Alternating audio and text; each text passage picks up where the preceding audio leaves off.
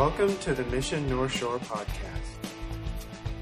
If you'd like to know more about our ministry here at the Mission, visit us online at www.themissionnorthshore.org. Thanks for listening. God bless.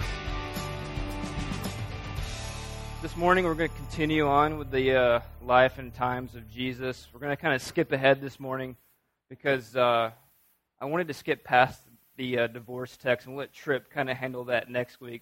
But today we're going to be in Mark chapter 10, uh, verses 17 through 22. And uh, today I want to talk about if there was this, if there was like one over overarching theme for today, I want to talk about deal breakers. Now we, have probably all been a part of, of a deal that probably did not work out, or possibly the cost was too high for what we were getting ourselves into, or maybe there was just an element of it that was that we were just unwilling to completely commit to. I had a really good friend in high school. He wanted to be a Navy SEAL. And that's like all this cat talked about the last couple years of high school. And I remember one senior year night, I was over at his house, and this documentary came on about basic underwater demolition SEAL training, otherwise known as BUDS. You guys have probably heard of it. And this is training that happens over six months in Coronado, California. And as we're watch- watching this documentary, there was one section that comes on about this thing called Hell Week. And it's like a five and a half day deal where these, these SEALs just basically go camp out on the beach. And they're carrying around logs and they're rolling around in the sand. They get in and out of cold water and all this, this craziness. And I'm just like looking at my friend, watching him watch this just like watching this whole thing unfold. And I can just see from his face, there's no way that he was going to commit to that. So obviously, it was it was a deal breaker for him. And not to mention, these guys get like four hours of sleep over four and a half or five and a half days, like four hours of sleep. And this guy was a napper. So I knew that he was, there was no way that he was going to commit to that. Like, there's no way. There's no way. I myself, I wanted to be a rescue swimmer in the Coast Guard. I'm from North Alabama and I can't swim, okay? That's I'll tell you guys that. And I got to visit the pool where these guys actually train in Elizabeth City, North Carolina.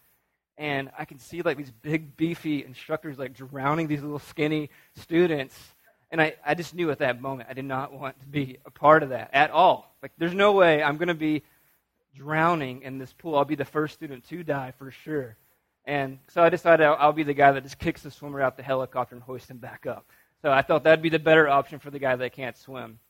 But I, I mentioned deal breakers because this week I, I've been really wrestling with this, tech in, this text in Mark chapter 10. Um, as I look at my possessions, my bank account, my relationships, I mean, this text has just kind of like flipped my world upside down. And I've been like really genuinely asking myself, is, is there a deal breaker for me? Like, will I not follow God to a certain extent? Like, is there, is there ever a deal breaker on the table or I say, Lord, I can't follow you until that endeavor. And what I want us to do today is just take an honest assessment of our lives and look at our lives in light of the rich young ruler and just see if there's a deal breaker on the table for us and just maybe ask our questions like, Lord, I'm not going to follow you into that endeavor because that's, that's a little bit too risky. Or, Lord, you know, my, my finances are on the table for you up to a, to, you know, to a certain extent. But once it gets past that, Lord, I, I can't, I can't go past that. You know, is there a deal breaker if the Lord called you something radical like He does this young man here? So, I just want to read the text, uh, Mark chapter 10, verses 17 through 22, and then we'll pray. And just let, let the text speak to you. Just put yourself in this man's shoes. So, verse 17. As he was setting out on a journey, this is Jesus, a man ran up to him and knelt before him and asked him, Good teacher, what shall I do to inherit eternal life? And Jesus said to him, Why do you call me good? No one is good except God alone. You know the commandments do not murder, do not commit adultery, do not steal, do not bear false witness, do not defraud, honor your father and mother. And he said to him, Teacher, at least he's a fast learner. I've kept all these things from my youth up. Looking at him, Jesus felt a love for him and said to him, One thing you lack. Go sell all that you possess and give it to the poor, and you'll have treasure in heaven. And come, follow me.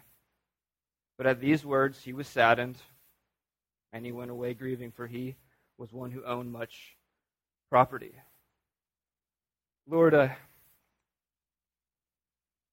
I know that you you speak through donkeys, and uh, I pray that you would speak through this donkey this morning, Lord. Pray that you would anoint me for the preaching of your word. I pray that I would make your truths clear and edible. People can walk away with something here, Lord. That just help me to get out of the way, and I pray that you would be glorified and your people would be encouraged convicted, whatever the Holy Spirit wants to do this morning, Lord, may you have this service. And it's in Jesus' name we ask these things, Lord. Amen. Let me just get a sip of water here. So, as a new teacher like myself, and a text like this before us, I want to avoid two common errors of interpretation. And number one is I don't want to universalize this passage of Scripture, meaning that this is applicable to every follower of Christ throughout the history of Christianity, because Jesus does not require every follower of his to sell all they have to follow him. That's just a reality. But before we all breathe a sigh of relief, and comes the caveat. Because number two is I don't want to minimize this passage of Scripture and just sort of explain it away and make it fit my own Christianity. Because the reality is, Jesus does call some people to sell everything they do have and follow him. I think of long term missionaries, just read some books. I mean, it is a reality that Jesus does put this in people's hearts. Um, and as I was studying this week, I came across this one commentator that summed up this dichotomy very well. He says, The fact that Jesus did not command all his followers to sell their possessions gives comfort only to the kind of people to whom he would issue that command. I'll read it again. The fact that Jesus did not command all his followers to sell their possessions gives comfort only to the kind of people to whom he would issue that command. When you're sold out for the Lord and he gives you that command, you're like, absolutely, Lord, because I, I believe and trust that this is for your glory and for my good, for my joy. So that's what that's saying. I, I feel like that really just summed it up. So if you're feeling uncomfortable right now, don't, don't freak out. But in essence, there is no such thing as a deal breaker for those who have followed Jesus. And the, the question really is are we really following Jesus? Or are we compromising the true definition of biblical discipleship? I mean, when the Lord gives us a tough command, do we, do we follow in or do we, or do we compromise in some way or another? But to get personal, if you guys would have let me get personal, as Jesus does get personal in this young man's life, the more specific question is there a deal breaker on the table in your life today? Is there anything off the table? Are you not willing to relinquish X, Y, or Z to Jesus to follow him? And, and these things within themselves could be good things because being wealthy was not a bad thing for this young man, but his wealth had completely captured his heart. That's, that's, that's, that's, the, uh, that's the problem. And there was a deal breaker on the man's table. But let's, let's just kind of get into the text. And I want to paint a picture leading up to this man's encounter with Jesus. So the rich young ruler has probably heard of Jesus' ministry by this point. Jesus' ministry is beginning to come to an end. He's, he's basically at this point on his way to Jerusalem. He's going to make a couple stops. But at this point, he's on his way to, to Jerusalem. And by this point, Jesus' like ministry, the power, the amazingment of it has, has echoed all the way from Galilee to Judea. And up to this moment, if you guys would allow me to read this, Jesus has completely healed lepers. He's healed the paralytic. He's cast demons out of a man. He feeds 5,000 people with five loaves and two, two fish. He heals a deaf man, heals a blind man. So the, the blind see, the deaf hear, and all who hear teaches, or all who hear Jesus' teachings notice that he is one who teaches with authority. And up to this moment, Jesus has basically met every one of the messianic expectations. So Jesus has caused quite a buzz in the atmosphere in this little place of Israel. It's, it's like the size of New Jersey. Um, so this man, Jesus, has finally come through this rich young man's neck of the woods. So this guy's not going to pass up an opportunity to ask a question to, the, to Jesus that, that plagues his mind. So we pick up the story in verse 17. As he was setting out on a journey, this is Jesus going to Jerusalem, a man ran up to him and knelt before him and asked him, Good teacher, what shall I do to inherit eternal life? So I want to unpack two things here from verse 17. I want to talk about the man and his question. So, without a doubt, without a doubt, the man before us is quite a prospect that Jesus could have added to his ministry crew because at this point, Jesus is rolling with mostly fishermen and a tax collector. Okay? But, but regarding this man, all three of the synoptic gospels, Matthew, Mark, and Luke, all mention him and his credentials. So they all thought this story was very important. Um, we're told that he is rich in each of the synoptic gospels. We're told that he is young in Matthew's gospel. And we're told that he is a ruler in Luke's gospel. Thus, we get the title rich, young, ruler. But not only is he young and wealthy and a ruler, but apparently he's also ambitious and sincere. As we can see from the text, he runs up to Jesus and kneels before him. I can't remember the last time I ever did that to anybody, but he's pretty sincere. He's pretty ambitious. So we have a rich, young, ambitious, sincere ruler. And to add to his resume, he's concerned about eternal life. And not only that, in verse 20, we see that he zealously keeps the law. So, without a doubt, this is an amazing candidate for the spread of Christianity within the first century. Would you guys agree with that? A rich, young, ambitious, sincere, law abiding man, and to boot, he's seeking after eternal life. You would think the man and Jesus would get along just fine. But despite all this, the man makes an amazing arrival, but a pretty distressed departure. And even more crazy, you guys notice that Jesus does not chase after the guy. He didn't lower the level of commitment to get the guy to stay. Jesus didn't offer a suggestion. Jesus didn't even give the guy a compromise. Jesus simply revealed a deal breaker for this man's full surrender to God. So that's the man. Let's look at the question. He says, Good teacher, what shall I do? Notice the emphasis. To inherit eternal life. Now, the real meat of this text deals with salvation because the man is concerned about eternal life. That's why he's here to talk to Jesus in the first place. But the, the key is he, he feels a disconnect between his, his credentials in religion and the definition of true salvation. Otherwise, he wouldn't be here. He feels a disconnect in his life. And interestingly, if you, if you look in Matthew's account, Matthew gives us another detail of the question. Matthew's gospel tells us, he says, What good deed must I do to inherit eternal life? The man is focused on how he can close, close the gap between himself and God. That's what the man is concerned about.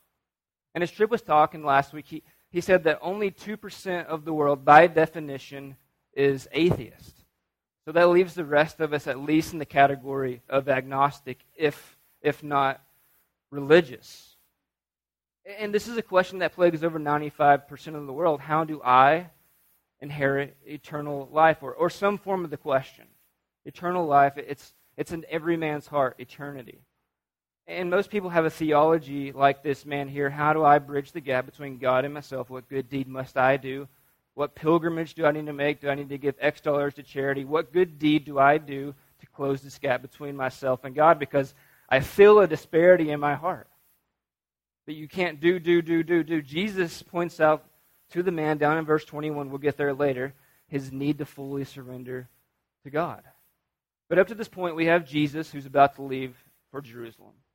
We have an eager seeker of Jesus with what I really truly believe he has a sincere question about eternal life. I don't think this guy's smug in any way. I think he's here because he's heard of Jesus, he believes in Jesus, maybe, and he's got a question for Jesus. And we have a conversation that, that probably played out less than three minutes. And this conversation probably radically affected the rest of his life. So we have Jesus, a young man, and a conversation. Verse 18. And Jesus said to him, Why do you call me good? No one is good except God alone. Often when I read like through the Gospels and like people ask Jesus a question, he's like he just comes out of left field. It seems like all the time it's like you you don't even think you're in the same conversation with Jesus. But what he wants us to do, he wants us to think. He always goes straight to the heart of issue. He cuts out the fluff and he goes straight to the heart. He says, Why do you call me good? And it should provoke thought in our hearts. He wants us to think and he wants the man to think. And Jesus is communicating two things with his response here. Jesus is communicating, number one, I'll explain this, but Jesus is communicating that he will not allow people to render him as good unless they are also willing to acknowledge him as God. You, you simply cannot render the man of Jesus as merely a good teacher unless you acknowledge him as God. And I'll explain that because if you do any elementary study of the Gospels, I mean, it'll, it'll allow you to come to this conclusion whether you believe in the deity of Jesus or not. By his own words, by his own definition, he does not afford man merely the opportunity to reduce him to a good teacher, but only as God who alone is good. And according to his own words here, and if you think about it, no good moral teacher says the sort of things Jesus said. I mean, some of the things that Jesus said were completely off the wall, like nutty. But when you ponder over them in light of their context and the context of what the Bible teaches and the context of reconciliation between holy God and a sinful man, the things that he speaks are overwhelmingly profound and weighty and quite often, uh, and oftentimes it's, it's very difficult. Sometimes the truth is kind of inconvenient. But like the man in our story, this is what most people reduce Jesus to just another good moral teacher. I know that's exactly what I did in my life before I really got to know Jesus and I had a conversation with him. I just put him on the shelf with Buddha and Confucius, Mother Teresa. He was right next to Mother Teresa because, you know, like the same crew there. But I just placed them up on this shelf, you know? And we try to place him in this like this like a good guy, taught some good things, lived a good life, cool, whatever, but we never really search him out and just leave him at the surface level. But we could ascertain that Jesus would not receive such praise from you or me if we were merely to attribute goodness to his name without acknowledging him as God as, as Lord, as Alpha, the Omega, the King of Kings, the one who's worthy of every possession we have.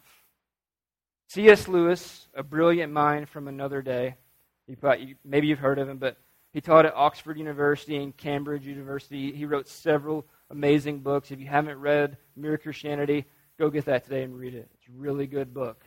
But he's an atheist who turned to faith in Jesus.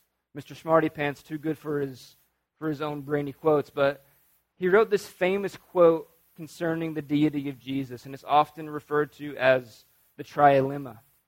And what I'm trying to do here is to show that God, you can't, you cannot just attribute goodness to the name of Jesus.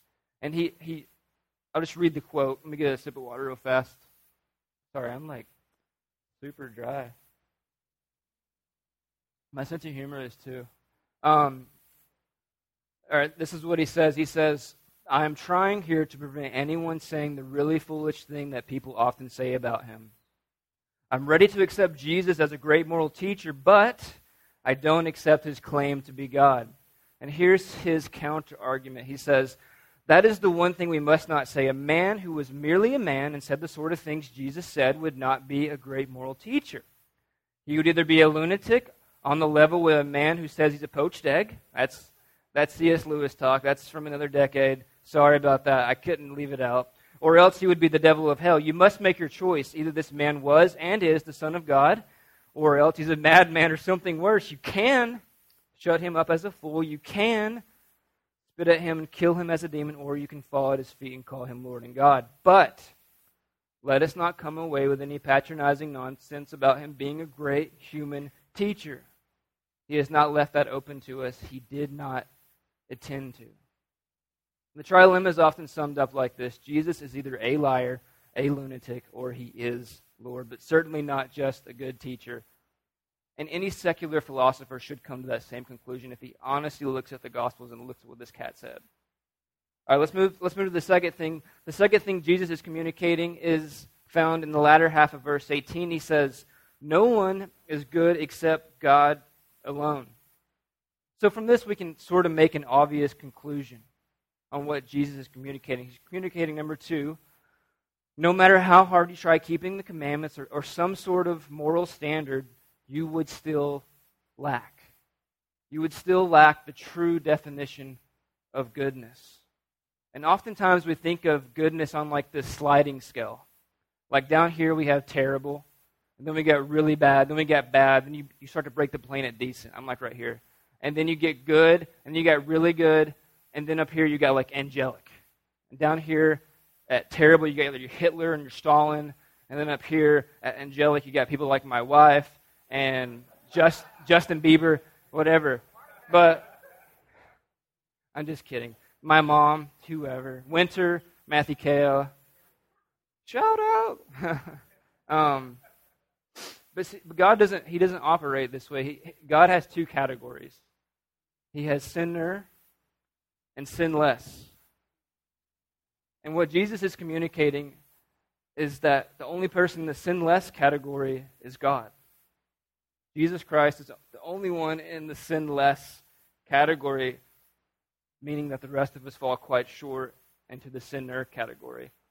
Now, this is from a perspective of God. I mean, you can still have the human perspective of the sliding scale, but ultimately, the opinion that matters is God's opinion, right? So there's sinner and sinless, and I'm absolutely at the bottom on the uh, sinner. Jesus says, Don't call me good unless you believe I'm God, because only God alone is truly good. Verse 19. So now Jesus is going to he's going to lead this man to discover these truths. Verse 19, he says, You know the commandments. Do not murder, do not commit adultery, do not steal, do not bear false witness, do not defraud, honor your father and mother. Interestingly, interestingly, Jesus only, if you guys notice, he only quotes the second half of the Ten Commandments. And I'm going to I'm going to bring that up towards the end of the discussion why he does that. So let's go to verse 20 real fast. He says, And he says to him, Teacher, like I said, he's a quick learner. Teacher, I have kept all these things from my youth up. So now, before we completely try to dismantle this young man and think that he's like some sort of arrogant elitist. It may be a real possibility that this young man did keep the commandments. Maybe he was raised in a, in a righteous Jewish family, and from a little lad, he was trained to follow the commandments. I mean, if it's just a religious, external checklist, maybe the young man was crushing it. It would not be unlike what the Apostle Paul said over in Philippians chapter 3. The Apostle Paul, he writes two thirds of the New Testament, formerly known as Saul. He's a great, great religious leader, a Pharisee of Pharisees. He's the kind of guy that made the Pope look pretty grimy. But he writes this section of Scripture as a Christian about his own life before he truly knew the goodness of God, before he saw himself rightly before God, and before he turned to faith in Jesus. He says this If anyone else thinks he has a reason for confidence in the flesh, meaning human ability, I have more. Circumcised on the eighth day of the people of Israel, of the tribe of Benjamin, a Hebrew of Hebrews, as to the law, a Pharisee, as to zeal, a persecutor of the church, as to the righteousness under the law, blameless. If, if Paul had an online dating profile, that would have been the caption right there, like Hebrew date, first century. Like that would have been that would have been his caption. So it may be a real possibility that this young man did keep the commandments on a surface surface level, as as Paul did in his pre conversion. But I want you guys to notice the next few verses, and this is what Jesus thinks about him, or what Paul thinks about himself after he has that conversation with, with Jesus on the Damascus Road. So, in light of these things, he writes in verse 7 I once thought these things were valuable, but now I consider them worthless because of what Christ has done. Yes, everything else is worthless when compared to the infinite value of knowing Christ Jesus my Lord. For his sake, I have discarded everything else, counting it all as garbage, so I could gain Christ and become one with him. I no longer count on my own righteousness through obeying the law. Rather, I have become righteous through faith in Christ.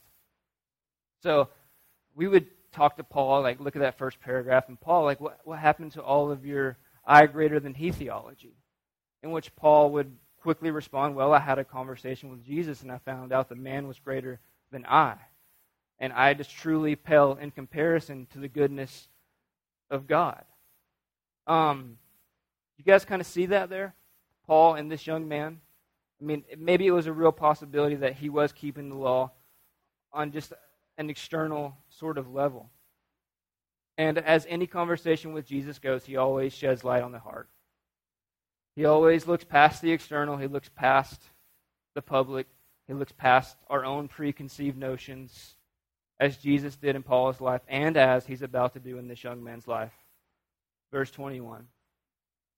Looking at him, Jesus felt a love for him and said to him, One thing you lack.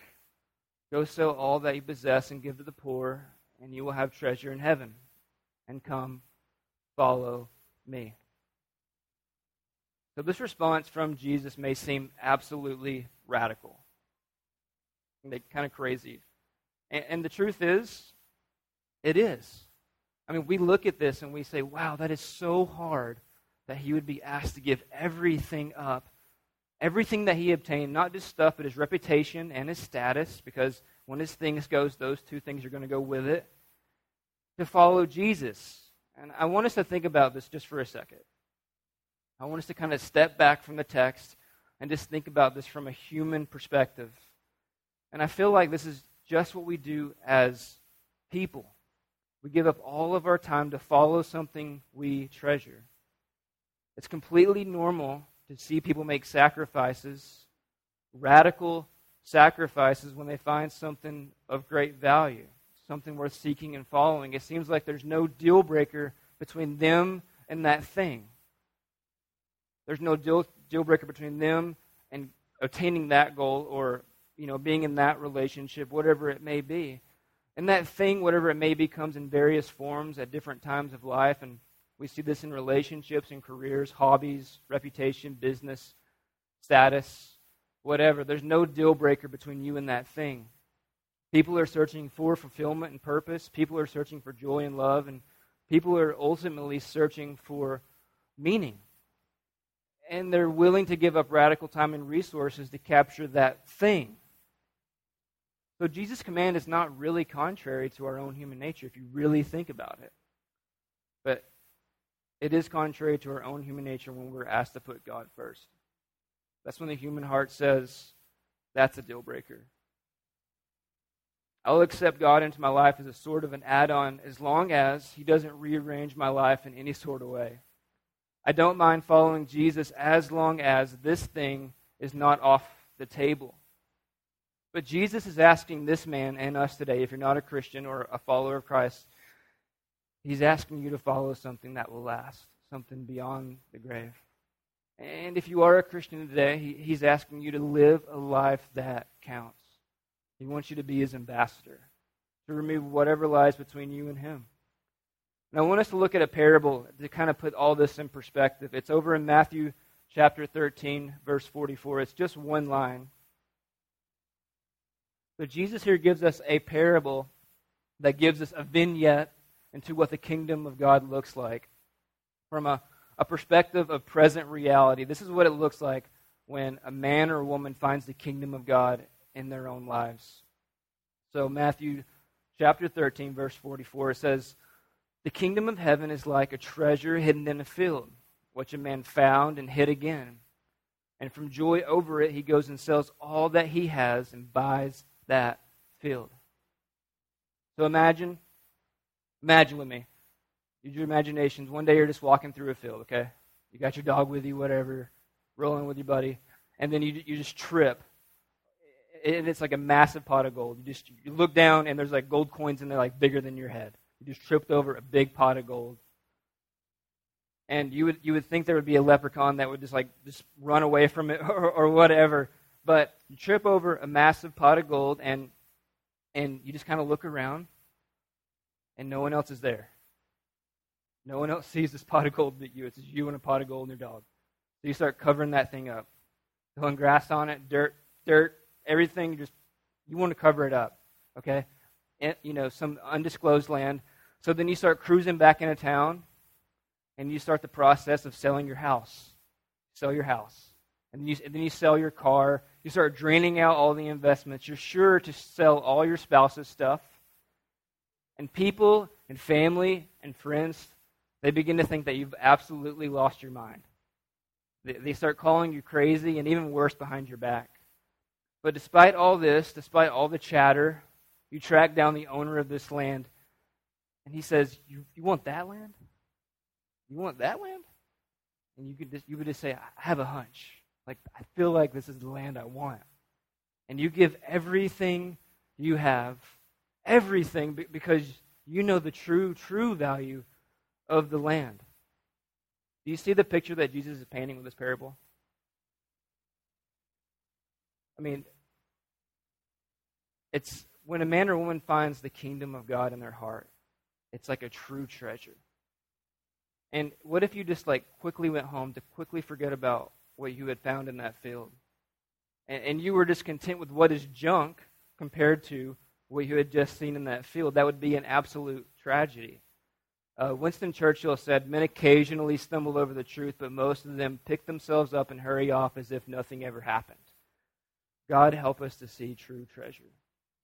God help us to see the truth that you are the true treasure. And the truth is, Jesus does not call us to radical abandonment because material things and wealth are bad. But Jesus calls us to radical abandonment because he is infinitely good. He brings fulfillment, purpose, joy, love, meaning. He brings salvation. He brings the reconciliation between God and man. He is the one that closes that gap. But knowing these things often doesn't make the choice any easier as we continue on verse 22. But at these words, this is pro- probably one of the saddest verses in the Bible. But at these words, he was saddened, and he went away grieving, for he was one who owned much property. We don't know how long this entire scene took to play out, but I could just imagine the man just kneeling there like taking stock of his life, thinking about all the things that he had. And he was like, I, th- I, th- I think the man was truly wrestling with these things in his heart, but, but then he, he gets up and he decides with his feet and he slowly walks away. And even more crazy, as we said earlier, Jesus does not chase down the guy. Jesus doesn't like lower the level of commitment to get the man to stay. Jesus does not give a suggestion. Jesus doesn't even offer a compromise, but he lets the man walk. And Jesus simply revealed something that was a deal breaker in this man's life, this man's full surrender to God. So he walks away and he leaves a question mark on his life. And if you noticed earlier, I talked about the Ten Commandments. He only quotes the last six. And interestingly, if you know the Ten Commandments, they're basically divided in two different sections. The first four deal with our vertical relationship between us and God.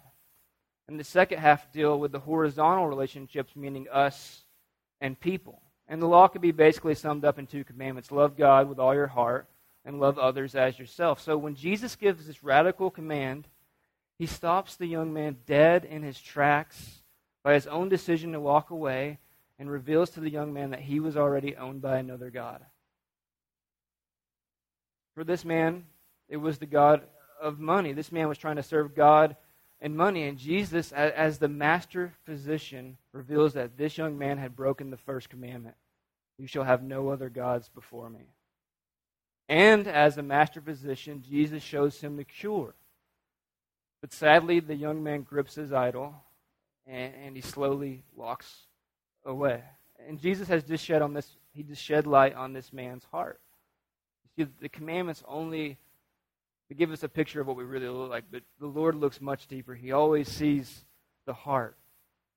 This man was interested in religion, but not a relationship. He was interested in following God as long as this thing was not off the table. And he walks away from that thing from which he was seeking. He walks away from the source of eternal life itself. Now, like, I like to think that maybe the man maybe eventually he did respond. Maybe he heard of what Jesus did in Jerusalem weeks later on the cross, how Jesus died and atoned for his sins and the sins of the world, and how he rose from the grave and, and, empowered some disciples to go on a mission. Maybe he reevaluated his, his possessions in the light of the goodness of Jesus. Maybe he cast down his idol. I, I like to think that maybe he reevaluated. But the truth is, we really don't know as we really never know how much time we in our own lives, how much time we have to respond to the Lord. I mean, we really never know how much time we have to respond. But the question is, as, as I said earlier, is there a deal breaker for you and God today? And, and the scary thing is, with the deceitful nature of our own hearts, many of us have decided with our feet. As the young man did and we've decided by our actions and We've decided by the things that we're not doing or the things that we are doing. However subtle that rejection might be, there is a deal breaker on the table for you right now. And if this is you, I would, I would encourage you to wrestle with these things and find grace in the presence of God because there is grace and love for those who respond to these sort of things. And as we begin to wrap this thing up, I want to look at verse 21. This is probably my favorite verse in this whole deal. This is from the New Living Translation. It says, Looking at the man, Jesus felt a genuine love for him. Like I said earlier, I like to put myself in the Bible. And I can only imagine what it looked like the, Son of God, his eyes looking into this young man's eyes. Like the Son of God looking into the to his own creation that he came to redeem. I mean, because at this point, Jesus is weeks away from the cross where he would actually display that genuine love. And his love for us makes salvation possible because we cannot redeem ourselves through our goodness, but Christ has redeemed us through his goodness. And one of my favorite pictures of eternal life is over in John 17, chapter 3.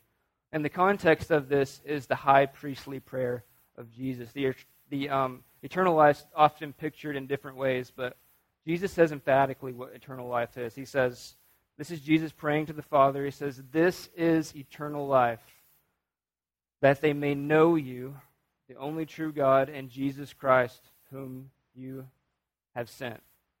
This is salvation. It is to know God, to really know God, and to treasure God above everything else in our lives. There is no deal breaker for God's love for us. I mean, if Jesus is a reality in your life, and you think about this man in the first century came to live the life that we couldn't live, died the death that we were supposed to die, and then rose again and put us on a mission. I mean, that's, that's radical love. Leaving the comforts. What king leaves his throne to go die? So he leaves heaven. I mean, that's radical, radical love. There's no deal breaker on the table for God and our love for him. But excuse me, I want to ask is there a deal breaker for your love for Him? And oftentimes we do wrestle with particular things in our lives, and I want to just I want to shut this whole thing down on a quote from A.W. Tozer. Uh, he writes in this book, The Pursuit of God. Now, A.W. Tozer, to know about this man, this guy, A.W. Tozer loves some Jesus. Like, this guy was on fire for God. But I want you guys just to I'm just going to read this prayer that he puts in this book. He says, O God, I have tasted thy goodness, and it has both satisfied me and made me thirsty for more. I am painfully conscious of my need for further grace, and I am ashamed of my lack of desire. O God, the triune God, I want to want thee. I long to be filled with longing. I thirst to be made more thirsty still. Show me your glory, I pray thee so that I may know thee indeed. Begin in mercy a new work of love within me. Say to my soul, Rise up, my love, my fair one, and come away. Then give me the grace to rise and follow thee up from this misty low land where I have wandered so long. Let's pray. Lord, we thank you for your grace and your love. Thank you for the cross, Lord. And we thank you that we are forgiven, Lord, and we are saved by grace through faith, Lord. But I pray that we would press into you and we would actually experience salvation day by day, Lord. It wouldn't be an abstract thing, but it would be a reality in our lives, Lord. So, Lord, if there is a deal breaker with any man or woman here today, Lord, I pray that you would meet them in this place now and your grace would just flood their hearts, Lord, because there's nothing of greater value than knowing Jesus. So, Lord, would you would you fill us with your Spirit, Lord? Would you would your presence just rain down in this place as we begin to worship you? We thank you, Lord, for your grace. We praise you and we give you all the honor and glory. In Jesus Christ's holy, precious name we pray these things. Amen.